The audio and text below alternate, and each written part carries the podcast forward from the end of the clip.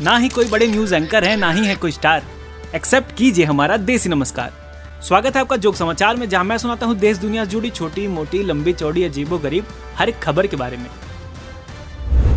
आज की पहली खबर है चाइना के संघाई से, जहां पे रहने वाली एक बुजुर्ग महिला ने अपने बच्चों की बजाय अपने पालतू कुत्ते और बिल्ली के नाम तेईस करोड़ की संपत्ति कर दी और उन जानवरों के डॉक्टर को उनका केयर टेकर बना दिया।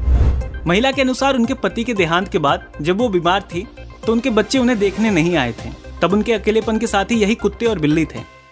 मुझे लगता है कि ऐसा कदम इंसान तभी उठाता है जब जरूरत के वक्त अपने जानवर और जानवर अपनों जैसी हरकतें करने लगते हैं। अब उस महिला के बच्चे भीगी बिल्ली बनके जानवरों की तरह आपस में डॉग फाइट कर रहे होंगे। खैर, बढ़ते हैं आगे। अगली खबर है तेलंगाना से, जहां पुलिस ने एक ड्रग डीलर को गिरफ्तार किया है जो अलग ही टाइप का एक्सपेरिमेंट कर रहा था। मतलब वो गांजे को बिहार से लाकर उसे चॉकलेट में बदल के बेच रहा था।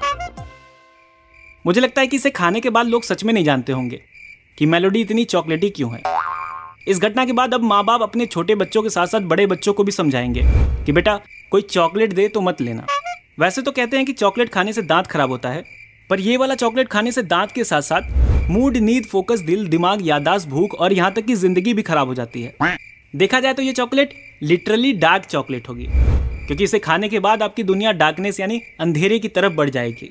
खैर, बढ़ते हैं अगली खबर की तरफ। दिल्ली पुलिस के अधिकारियों ने एक महिला को गिरफ्तार किया है जो एक बड़े लग्जरी होटल में पंद्रह दिनों से रह रही थी, जिसके बाद छह लाख का बिल आने के बाद वो इसे बिना चुकाए फरार हो गई।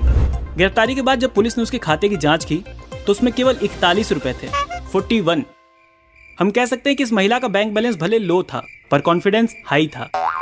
ये महिला fake it until you make it वाली लाइन को नेक्स्ट लेवल पे ले गई। छानबीन में पता चला कि छह लाख के बिल में से दो लाख से ज्यादा का बिल तो केवल स्पा सर्विस का आया था। मुझे लगता है कि जब भी उसे पैसे कैसे चुकाने हैं इसका स्ट्रेस होता था तो वो स्ट्रेस रिलीज करने के लिए स्पा चली जाती थी। मुझे भी लाइफ में बस इतना ही कॉन्फिडेंस चाहिए, ना जेब में पैसा, ना सिक्स पैक, ना ही कोई शक्ल सूरत, फिर भी मुझे क्रश के दिल में जाना है। पर पता नहीं क्यों जब भी उसे ये बात बोलता हूँ तो वो कहती कि तुम दिल में नहीं भाड़ में जाओ। यार पूजा, व्हाट इज दिस बिहेवियर, हद है यार। तो आज के इस एपिसोड में बस इतना ही। मैं आपके लिए ऐसी लंबी चौड़ी छोटी मोटी अजीबो गरीब खबरें लाता रहूंगा और शायद पूजा एक दिन हमसे गैस सिलेंडर नहीं अपनी जिम्मेदारियां उठवाए, बस यही सोच के उसके फ्रेंड जोन में चक्कर लगाता रहूंगा। मिलते हैं अगले एपिसोड में। Peace out.